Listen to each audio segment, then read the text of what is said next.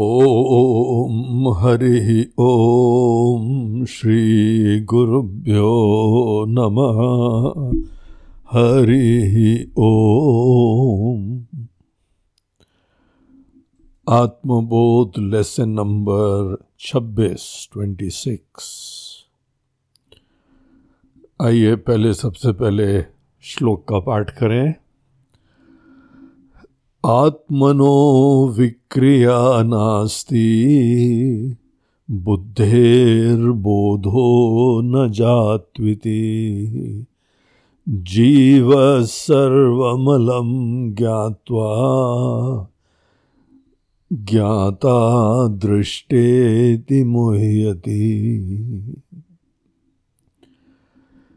इस श्लोक में आचार्य यहाँ बोल रहे हैं आत्मनो विक्रिया नास्ति। आत्मा में कोई विकार नहीं होता है। एक नित्य निर्मल अविकारी चिन्मयी सत्ता होती है। जो भी अपने अंदर किसी विकार की संभावना को अनुभव करते हैं, ऐसा निश्चय करते हैं तो वो इस समय आत्मा के यथार्थ को नहीं देख रहे हैं। आत्मा में किसी न किसी उपाधि के धर्म का अध्यारोप कर रहे हैं। और अध्यारोप करने के समय आप दरअसल कोई मलिन नहीं हुए हैं, केवल गलत धारणा हो रही है। इसीलिए अपनी धारणा को बहुत ही बुद्धिमत्ता, सूक्ष्मता से एनालाइज करने की ज़रूरत होती है और ये जो भी अपने ऊपर अध्यारोप करा हुआ है, इसको दूर करने की ज़रूरत होती है। तो एक तरफ़ से कह रहे हैं आचार्य, आत्मनो विक्रिया नास्ती। और दूसरी तरफ़ से, बुद्धे बोधो न जातु इति। बुद्धि के अंदर अपनी चेतना कुछ नहीं होती है। बुद्धि चेतना आत्मा से ही उधार ले रही है, आशीर्वाद रूप से ले रही है। तो देखिए क्या चीज़ यहाँ पे है, दो यहाँ पे कंपोनेंट्स हैं। एक आत्मा, मैं की वास्तविकता जो है, और दूसरी तरह से बुद्धि है।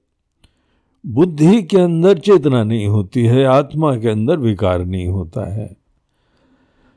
जो यथार्थदर्शी हैं, उन दो, उनको ये दोनों बहुत अच्छी तरीके से स्पष्ट रूप से दिखाई पड़ जाने चाहिए। और दिखाई पड़ते ही है। लेकिन जिनके अंदर इस संदर्भ में स्पष्टता नहीं है, विवेक नहीं है, वो लोग क्या निश्चय करते हैं? वो लोग आत्मा में विक्रिया की कल्पना करते हैं, विकार की और बुद्धि के अंदर अपनी इंडिपेंडेंट चेतना की। बुद्धि ही कॉन्शियस है जैसे। हम्म? बुद्धि आज हमको कॉन्शियस दिख रही है, इसमें कोई डाउट नहीं है। जैसे हमको बल्ब जो है, वो लाइट एमिट करता हुआ दिखाई पड़ रहा है। तो लाइट जो है निश्चित रूप से बल्ब से दिख रही है, लेकिन ये बात समझने की है कि ये बल्ब में अपनी कोई ऊर्जा नहीं होती है। ये किसी के आशीर्वाद से हो रहा है।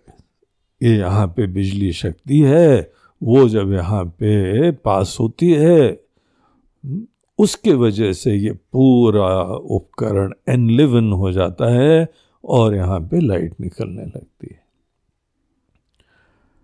तो बुद्धि के अंदर अपनी कोई चेतना नहीं होती है। इसीलिए तो कई बार बुद्धि सो जाती है, निर्जीव सी हो जाती है। उसके अंदर कोई विचार भी नहीं आते, कोई चिंतन भी नहीं होता, क्योंकि डिस्कनेक्ट हो गया है कुछ।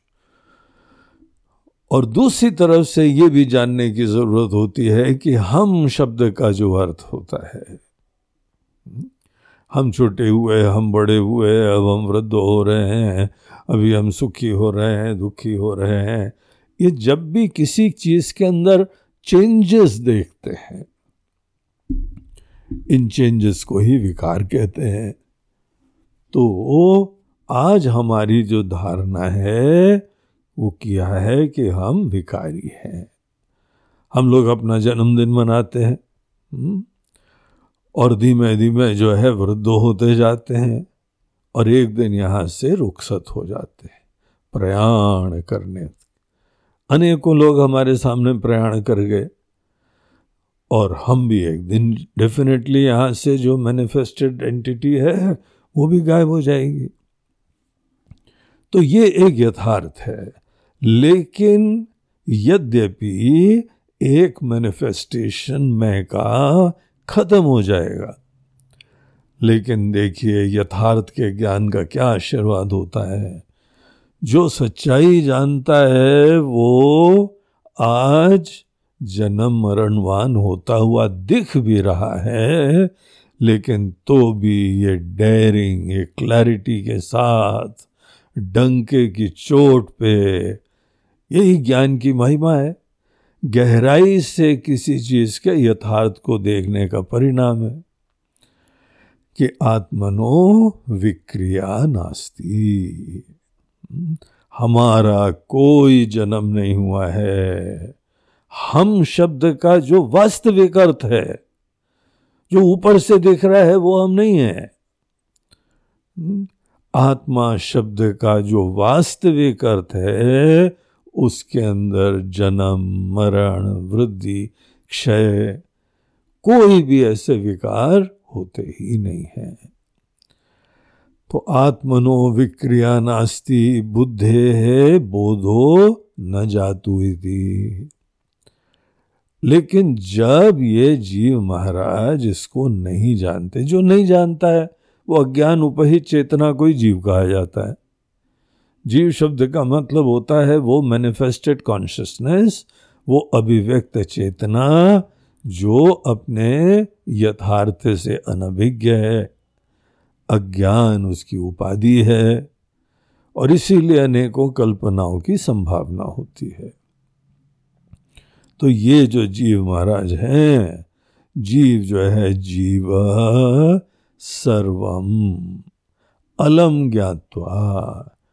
जो जीव जान रहा है, उसको वो क्या समझता है कि यही सही है? जो हम जान रहे हैं वो ही चीज़ जो है वो यथार्थ है। सर्वमलम, सब कुछ जो भी हम जान रहे हैं दिस इज़ इट यही सच्चाई है। तो अपने धारणा के बारे में किसी को बहुत अच्छी तरीके से दृढ़ विश्वास हो गया ऐसी धारणा हो गई है कि वो जीवन की नींव बन गई है।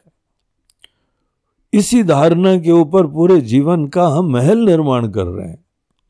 सब प्लानिंग सब रिश्ते, सब नाते, सब ख्वाहिशें, सब उपलब्धियाँ सब इसी धारणा के ऊपर है कि हम एक छोटे से लिमिटेड एंटिटी हैं हम्म? और यही जो है ज्ञातवा, ज्ञाता दृष्टा इति मुह्यति अब क्योंकि ये शरीर के अंदर चेतना, बुद्धि के अंदर चेतना, यही एक इंडिपेंडेंट एंटिटी मान ली गई है, इसीलिए अनेकों चीज़ों को हम देख रहे हैं, हम हम ही दृष्टा हैं, हम ही देखने वाले ये देखो नज़ारे हाँ? ये देखो यहाँ प्रवचन भी सुन रहे हो और ये सब हम ही देख रहे हैं हम ही सुन रहे हैं हम ही जान रहे हैं। ज्ञाता दृष्टा। अपने आप को ज्ञाता दृष्टा आदि समझना ये ही मोहती ये मोहित हो रहे महाराज। हम सब लोग के अंदर जो ये नोशन आ जाता है ना हम ही ज्ञाता है हम ही दृष्टा है हम ही मनता है, है? तो ये हमारा दरअसल सच्चाई नहीं है, ये हम लोगों का नोशन है। और जो भी व्यक्ति अपनी वास्तविकता को जान जाता है, उसके अंदर ये नोशन खत्म हो जाता है। वो ये नहीं बोलता है कि हम जान रहे हैं, हम देख रहे हैं। यहाँ पे हमारे अंतकरण में एक चेतना है, चेतना मशीन को पूरी चालू कर देती है। यहाँ पर कोई कर्ता भाव भी आता है, भोक्ता भाव भी आता है। ये सब चीज़ें जो हैं, करने का सामर्थ्य आ जाता है। भगवान श्री कृष्ण गीता में बोलते हैं कि, अर्जुन चातुर्वर्ण मया सृष्टम गुण कर्म विभाग तस्य कर्तारम माम। विधि कर्तारम अव्ययम। ये सब हम ही ने करा है। दुनिया हम ही ने बनाई है। हम ही ब्रह्मा, विष्णु, महेश हैं। यद्यपि एक तरफ़ से हमने करा, लेकिन तो भी गहराई से जानो, हम भी जान रहे हैं। हम हस्ता मलकवत ये चीज़ देख रहे हैं। As clearly as a fruit in my hand तो ये एक यहाँ पे बोलने का तरीका है, एक ईडियम है ये, कि हस्ता मलकवत जैसे हाथ में आंवले का फूल, फल रखा हुआ है इतना क्लियरली हम देख रहे हैं। क्या देख रहे हैं महाराज? कि आत्मनो विक्रिया नास्ती। हमारे अंदर कोई विकार नहीं है। हम्म? हमारे अंदर कोई रोल्स निर्धारण होते हैं, कोई चेष्टा नहीं होती है। तो वस्तुतः हर व्यक्ति को ये अद्भुत सी बात, ये समझनी चाहिए तो ही मुक्ति हो जाती है? मुक्ति उसी को बोलते हैं कि दैट वेरी मोमेंट सब बर्डन सब इनसिक्योरिटी सब छोटापना, सब हमारे अंदर से खत्म हो जाए जिस रियलाइजेशन से उसको ही जो है मोक्ष का ज्ञान कहते हैं तो जीव जब तक नहीं जानता है, जो भी व्यक्ति हम ही ने जाना, हम ही कर रहे हैं, हम ही देख रहे हैं, उसके अंदर ये ही अपने यथार्थ का ज्ञान लग रहा है। एज दो हम बिल्कुल अपने बारे में फैक्चुअल नॉलेज रख रहे हैं। तो यहाँ हमारे वेदांत शास्त्र बोलते हैं, आचार्य बोल रहे हैं, सब ऋषि मुनि बोल रहे हैं। कि ये आदमी जो है अज्ञानी है, मोहित है, यथार्थ से अनभिज्ञ है, ये सपने में है अभी। जगत पूरा सपना है, जीव भी सपना है तो ये आदमी इसी सपने को अभी सच मान रहा है। तो ये बात यहाँ पे बताई। देखिए, हम लोग इसी चीज़ को पिछले श्लोक से थोड़ा कनेक्ट करके देखें। पिछले श्लोक में हमको बताया था आत्मा को पहले तो रिवील करा कि ये सच्चिदानंद स्वरूप है। चिन्मयी सत्ता है। ऐसा एग्जिस्टेंस है जो सेल्फ रिवीलिंग है जो लिविंग है, है? और इसीलिए उसका आशीर्वाद जहाँ होता है वहाँ पर लाइफ का मैनिफेस्टेशन हो जाता है। जैसे आप देखिए सूर्य आजकल सोलार एनर्जी की दुनिया है तो यहाँ पर जो है एक सोलार का इक्विपमेंट लगाते हैं। हम लोग जो है बैटरी चार्ज कर लेते हैं। अभी तो हमारे आश्रम में भी छत के ऊपर हमने सोलार पैनल्स लगा रखे बहुत बिजली का बिल आता था तो सब भक्तों को हमने प्रेरणा दी, सब लोगों ने थोड़े रिसोर्सेस पूल करे और उसके उपरांत हम लोगों ने आश्रम की छत पे सोलार पैनल्स लगवा दिए।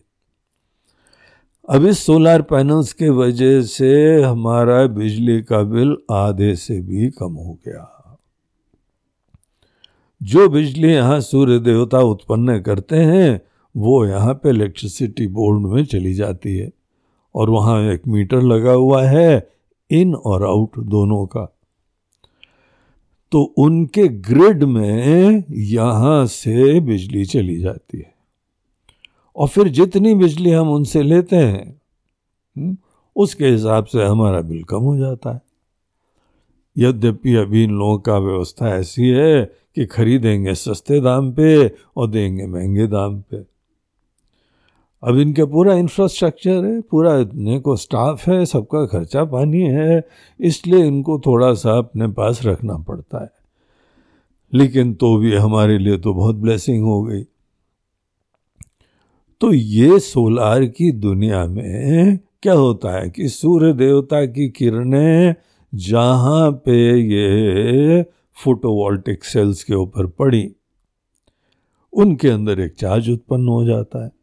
इलेक्ट्रॉन क्रिएट हो जाता है, उत्पन्न मैनिफेस्ट हो जाता है और वो ही बिजली होती है। ये सब तार में, बिजली के तार में इलेक्ट्रॉन का फ्लो चलता रहता है और वही हमारी अनेकों मशीनों को चार्ज करता रहता है। अब सूर्य देवता क्या करते हैं? सूर्य देवता कुछ नहीं करते हैं, वो तो अपनी महिमा में रमते हैं। उनकी किरणें जाती हैं चारों तरफ़ बरसती हैं और अनेकों मशीनें चालू कर देती। अब ये जो है, अभी की मोदी गवर्नमेंट, इन्होंने इस फ़ील्ड में बहुत काम करा है। अभी कच्छ में दुनिया का one of the biggest solar plants उसको जो है इनाग्रेट करा जा रहा है। इतना पूरा रेगिस्तान का इलाका, उन्होंने बोला, कोई बात नहीं, यहाँ पेड़ वेड़ नहीं उग सकते हैं तो यहाँ हम लोग सोलर पैनल लगा देते हैं खूब वहाँ पे कड़ाके की गर्मी पड़ती है, और वो इतनी इलेक्ट्रिसिटी जनरेट कर रही है कि पूरा का पूरा राज्य वहाँ पे उसी से चल जाए हम्म? तो ये सोलर एनर्जी हम लोगों के जो है, वो कितनी जगह यूज़ हो रही है। हम लोग कुछ समय पहले सोलर कुकर भी ले आए थे। खाना भी बन रहा था, बहुत बढ़िया बनता है उसमें खाना। और सूर्य देवता कुछ नहीं करते, हम बोले प्रणाम करें सूर्य देवता बहुत बहुत धन्यवाद। आज क्या दाल बनी थी? आपने हम लोगों की दाल बना दी। बोलते हैं, बेटा, हमने कोई दाल नहीं बनाई हमको पता ही नहीं है। हमारे लाइट में कौन कौन क्या क्या कहाँ कहाँ कर रहा है। तुम सब लोग सुखी रहो तुमको आशीर्वाद मिले, लेकिन हम कुछ नहीं कर रहे हैं। जैसे सूर्य देवता प्रकाशित करते हुए भी कुछ नहीं करते हैं, चेष्टा ही नहीं होती है, प्रयास ही नहीं होता है, न कर्ता अपना होता है और न कार्यता अपना होता है। याद है ना, पिछले श्लोकों में हमने ये सब डिस्कस करा था। तो सूर्य देवता की तरीके से आत्मा यहाँ पे एक चेतन आत्मा है। चेतन आत्मा की सन्निधि में उनकी प्रकृति, त्रिगुणात्मिका प्रकृति एनलिविन हो जाती है मशीन चालू हो जाती है प्रेजेंस मात्र से। इसीलिए एक जगह शंकराचार्य जी ने उसको राजा की तरह भी बोला दिया। बोला, आत्मा को हम देखते हैं तो राजा साहब दिखाई पड़ते हैं। राजा साहब महल में आए और उनके प्रेजेंस मात्र से पूरी सभा जो है अटेंशन हो गई एक्टिव हो गई कार्य करने लगी। वैसे ही आत्मा की प्रेजेंस मात्र में हमारी सब उपाधियाँ काम करती है। अब इतना ज्ञान होना चाहिए जब इसका ज्ञान नहीं होता है तो जो हमारी बुद्धि एकदम एनलिविन हो जाती है, है? हम आत्मा का ही धर्म यहाँ आरोपित कर देते हैं और बुद्धि के लिमिटेशन आत्मा पे आरोपित कर देते हैं। अन्योन्य अध्यास। इधर का जो है छोटापना बुद्धि का वो इसमें ले लिया। बुद्धि के अंदर विकार होते हैं हम्म, तो हमने सोचा आत्मा में विकार हो रहे और आत्मा की चेतना होती है तो हम सोचते हैं बुद्धि ही चेतन है। इस तरीके से ये अन्योन्य अध्यास हो जाता है, ये म्यूचुअल सुपर इम्पोजिशन हो जाता है और हमें गलत फहमी के अंदर आ जाते हैं। पिछला श्लोक एक बड़ा इंटरेस्टिंग विषय उसके अंदर आया था, सूक्ष्म था, आपने संभवतः उस पर चिंतन करा होगा। जब आत्मा की चेतन स्वरूपता बताई जाती है तो यहाँ कई बार ये हो जाता है, भ्रम हो जाता है कि हमारी बुद्धि के अंदर जो चेतना विराजमान है, हम उस चेतना को ही आत्मा का ही वास्तविकता समझ लेते हैं अब यद्यपि चेतना एक ही होती है, हा? लेकिन एक रिफ्लेक्टेड चेतना होती है जो उसके अंदर रिफ्लेक्टिंग सरफेस की प्रॉपर्टी आ जाती है अब जैसे अगर चंद्रमा जो है, वो झील के अंदर पानी के पात्र में, अब कहानी आती है, जिस समय भगवान कृष्ण छोटे थे, या हनुमान जी की भी कथा आती है, राम जी की भी ऐसी आती है तो उनको जो है, बचपन में बोला, हमको चंद्रमा चाहिए तो उनकी माता जी एक थाल ले आए उसमें पानी रखा तो उसमें उनको रिफ्लेक्शन दिखाई पड़ने लगा अब वो बाल अवध थे, उसी में खेलने लगे। तो यहाँ पे पानी के अंदर रिफ्लेक्टेड भी चंद्रमा हमको दिखाई पड़ जाता है। बल्कि आजकल तो शीश महल होते हैं अब अनेकों मंदिर बने हुए हैं। अब वहाँ जाइए, चारों तरफ़ आप ही आप दिखाई पड़ते हैं। यहाँ इंदौर में एक शीश महल करके जैनियों का मंदिर है। तो जहाँ जाते हैं तो चारों तरफ़ आप ही आप दिखाई पड़ते हैं। जो यहाँ बिंब है, उसका प्रतिबिंब चारों तरफ़ पड़ रहा है। तो प्रतिबिंब पड़ता है, रिफ्लेक्शन होते हैं, लेकिन आत्मा में कोई विकार नहीं होता है। तो जो कॉन्शियसनेस रिफ्लेक्टेड होती है, या हमारा भी जो है, देखिए, अगर जो शीशे के अंदर प्रतिबिंब दिखाई पड़ रहा है शीशा अगर गंदा हो तो प्रतिबिंब मलिन दिखाई पड़ेगा, धुंधला दिखाई पड़ेगा।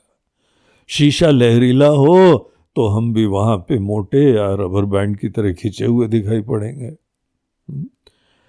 रिफ्लेक्टिंग सरफेस की प्रॉपर्टीज़ रिफ्लेक्शन के अंदर आ जाती है। बुद्धि की लिमिटेशन कॉन्शियसनेस, रिफ्लेक्टेड कॉन्शियसनेस में भी दिखाई पड़ती है। पिछले श्लोक में दरअसल हमको ये दिखाया गया था कि आत्मा की चेतना और बुद्धि के अंदर मैनिफेस्टेड कॉन्शियसनेस इन दोनों में भेद देखो। दोनों कॉन्शियसनेस दिखाई पड़ रही हैं। है? लेकिन एक में देखो कॉन्शियसनेस तुम्हारी लिमिटेड है आती जाती है। कई बार बुद्धि जो है, वो थकी हुई है तो हमारी पूरी अवेयरनेस इतनी ढीली पड़ जाती है। ऐसी कैसी कॉन्शियसनेस जो ढीली पड़ जाती है? इसको तो विकारी कॉन्शियसनेस बोलते हैं। तो आत्मा की जो कॉन्शियसनेस की तरफ़ आपका ध्यान जाएगा ना तो उसके अंदर कोई विकार नहीं होंगे। यद्यपि हम शुरुआत में बुद्धि की कॉन्शियसनेस की तरफ़ ध्यान दें और फिर उसके उपरांत धीमे धीमे उसकी गहराई में जाए। कॉन्शियसनेस के ऊपर से जहाँ बुद्धि के धर्म का अपवाद करा अनेक अनेक धर्मों का अपवाद करा तो वहाँ प्योर कॉन्शियसनेस रिवील हो जाती है। जो व्यक्ति नहीं जानता है, उसको बताया गया था कि वो दोनों को कंफ्यूज कर देता है, दोनों को मिश्रण कर देता है, और उसके उपरांत हम जानने वाले हैं। बुद्धि ही बोलने लगती है। तो जहाँ पर हम जानने वाले हैं, जो भी व्यक्ति ऐसा बोल रहा है, उसने आत्मा की चेतना और बुद्धि की चेतना इन दोनों चीज़ों में कन्फ्यूज़न का हुआ है। स्पष्टता से देख नहीं रहा है और आत्मा का धर्म इधर और बुद्धि का धर्म उधर, ये अन्योन्य खिचड़ी बना दी और तब जाके ज्ञाता उत्पन्न होता है। तो पिछले श्लोक में भी बोला था, ज्ञाता, जो कि जानामी हम जानने वाले हैं। और यहाँ पर भी इसी पॉइंट को क्लियर करते हैं। बोलते हैं, आत्मा में भैया विकार होता ही नहीं है। और बुद्धि के अंदर ज्ञान नहीं होता है। जैसे बल्ब में लाइट नहीं होती है, और इलेक्ट्रिसिटी के अंदर डायरेक्टली अपने आप में उपाधि के गुण नहीं होते। हैं लेकिन दोनों का जब संयोग होता है तो यहाँ पे तब जाके एक थर्ड एंटिटी क्रिएट हो जाती है। ये थर्ड एंटिटी ही जीव महाराज होता है। तो इस तरीके से जीव की उत्पत्ति का रहस्य आत्म के ज्ञान में बहुत अच्छी तरह जानना चाहिए। क्योंकि जीव हमारे अंदर गलत अस्मिता का सूचक है। सही चीज़ जानना आत्म का ज्ञान है, गलत जानना अपने आप को जीव समझ लेना है। छोटे प्राणी होके, जीव होके जीना, यही तो दुश्वार है, यही तो इनसिक्योरिटीज की जड़ है। और कोई हमको थोड़ी यहाँ ज़बरदस्ती कर रहा है, हम खुद ही अपने आप को छोटा समझ के मरे जाते हैं तो जीव अपने आप को समझना, ये एक प्रमाण है कि हमारे अंदर अविवेक विराजमान एक मैनिफेस्टेड कॉन्शियसनेस का होना प्रॉब्लम नहीं है। अब जैसे मैनिफेस्टेड लाइट का होना, ये कोई इशू नहीं है। सोचिए प्रॉब्लम क्या है? बिजली का होना प्रॉब्लम नहीं है बल्ब का होना प्रॉब्लम नहीं है। बिजली और बल्ब दोनों को संयोग करा लाइट निकला, ये भी प्रॉब्लम नहीं है। लेकिन वो जो बल्ब महाशय हैं, जो सोच रहे हैं, हम ही लाइट दे रहे हैं। इंडिपेंडेंटली कोई दूसरी चीज़ है ही नहीं। वो बुद्धू बल्ब है। अब मात्र यहाँ पे बल्ब को ज्ञानी होना पड़ेगा कि ये जितनी लाइट निकल रही है, ये सब इलेक्ट्रिसिटी की कृपा से निकल रही है। आज यहाँ पे हम बोल रहे हैं, आप सुन रहे हैं, यहाँ पर एक चेतना विराजमान है, एक मैनिफेस्टेड कॉन्शियसनेस भी विराजमान है। लेकिन ये जो मैनिफेस्टेड कॉन्शियसनेस है, ये हम हैं एज एन इंडिविजुअल आप हैं एज एन इंडिविजुअल कोई वक्ता है, कोई श्रोता है। इन दोनों के पीछे एक ऐसी चेतन सत्ता विराजमान है जो हमको ब्लेस कर रही है और ये मशीन चालू होती है और इसके अंदर सब काम होता है। हम लोग चाहें तो शरीर में बैठ सकते हैं हम चाहें तो ये रिफ्लेक्टेड कॉन्शियसनेस मैनिफेस्टेड कॉन्शियसनेस में बैठ सकते हैं, अर्थात इसको मैं समझ सकते हैं, या अपनी वास्तविकता में हम लोग जग सकते हैं दैट प्योर इन्फिनिट लाइफ ज्ञानी लोग, हमारे अवतार पुरुष लोग, ये सब अपने आप को वो इन्फिनिट कॉन्शियसनेस की लाइफ प्रिंसिपल उसको ही मैं समझ के जीते हैं। मनुष्य योनि में ही ये ज्ञान पॉसिबल है। मनुष्य के पास ये सामर्थ्य है कंफ्यूजन भी पॉसिबल है। और जहाँ कंफ्यूजन पॉसिबल है, वहाँ विजडम भी पॉसिबल है। क्योंकि कंफ्यूजन गलत फहमी से होता है। गलत फहमी अज्ञान और अविचार से विवेक से होती है। बस हमको सोल्यूशन मिल गया। अब हम विवेक करें, अपना ज्ञान दूर करें तो ये सब प्रॉब्लम ही खत्म हो गया। और पता लगा from limited entity from limited perishable entity से हमने क्वांटम जंप कर लिया और इन्फिनिट इम्पेरिशेबल लाइफ प्रिंसिपल ये अपने आप को जान सकते हैं। तो ये पोटेंशियल है आत्मज्ञान का। हम आत्मज्ञान से अपने आप को एक टाइमलेस ट्रांसेंडेंटल सर्वव्यापी, अविनाशी, अजन्मा, पूरे दुनिया को अपने आगोश में समाये हुए। ऐसी दिव्य चेतन सत्ता, वो ब्रह्म स्वरूप तत्व, वो अपने आप को जान सकते हैं। और दूसरी तरफ़ से ऑप्शन ये है, वो सब चीज़ें नहीं जाना तो रिफ्लेक्टेड कॉन्शियसनेस को ही मैं समझ लिया, और वो जो है पेरिशेबल है, वो पराधीन है, वो छोटी सी है, और इसी को अपनी वास्तविकता समझ के अपने जीवन की पूरी गाड़ी चलाते रहते हैं। काल्पनिक इनसिक्योरिटीज काल्पनिक छोटापना, और उसी में पूरी लाइफ लॉन्ग एनर्जी कितना भी छोटा प्राणी जीवन में जमा कर लेगा कभी इन्फिनिट होता है? आप मैथमेटिक्स आपने पढ़ी होगी। इन्फिनिट क्या किसी नंबर के सम को बोलते हैं? आप कितना बड़ा एक अमाउंट ले लीजिए। हज़ार, लाख, करोड़, अरब कितना बड़ा अमाउंट ले लीजिए? और उसको उतने से ही मल्टीप्लाई कर दीजिए। एक बार नहीं, सौ बार कर दीजिए। क्या उसको इन्फिनिट बोलेंगे? मैथमेटिकल एब्सर्डिटी है ये। वो भी एक फाइनाइट नंबर होगा। उसको भी जो है हम लोग डिनोट कर सकते हैं। लेकिन इन्फिनिट क्या होता है? It is not sum total of any numbers हम जीवन भर कितने भी बड़े बनते रहें तो भी छोटे के छोटे रहते हैं। And at the end of the day perishable भी होते हैं, ख़त्म हो जाते हैं, रुखसत हो जाते हैं। सब छोड़ छाड़ के जीवन के अंदर जो जमा करा, जो धन, दौलत, रिश्ते, नाते, सब छोड़ के एक दिन जानी जाना है। कल्पना मेरी खत्म होती। तो ये जो है ना सेंसिबिलिटी नहीं होती है। सेंसिबिलिटी होती है यथार्थ में जगना। लिमिटेड कॉन्शियसनेस ये हमारी वास्तविकता नहीं हो सकती कैसे लिमिटेड कॉन्शियसनेस बनती है? तो चेतना है, उपाधि है, दोनों का मिश्रण हो जाता है, चित्त जड़ ग्रंथि बन जाती है, और ये इस प्रकार से ग्रंथि से ही एक थर्ड एंटिटी क्रिएट होती हुई दिखाई पड़ती है। इसका पूरा खेल देखो। ये विवेक से अच्छी तरह से जानो यहाँ पे दो चीज़ों का इंटरप्ले चल रहा है। इवन दो इंटरप्ले चल रहा है तो भी अछूती है, असंग है, निर्मल है। तो वो लाइफ प्रिंसिपल को एज इट इज़ देखना, ये ही आत्मा की वास्तविकता को देखना होता है। इसके साथ ही ये छब्बीसवां लेसन यहाँ पे समाप्त होता है।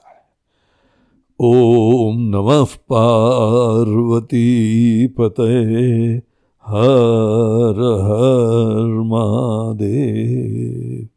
नर्मदे हर। बोलो गंगा मैया की जय।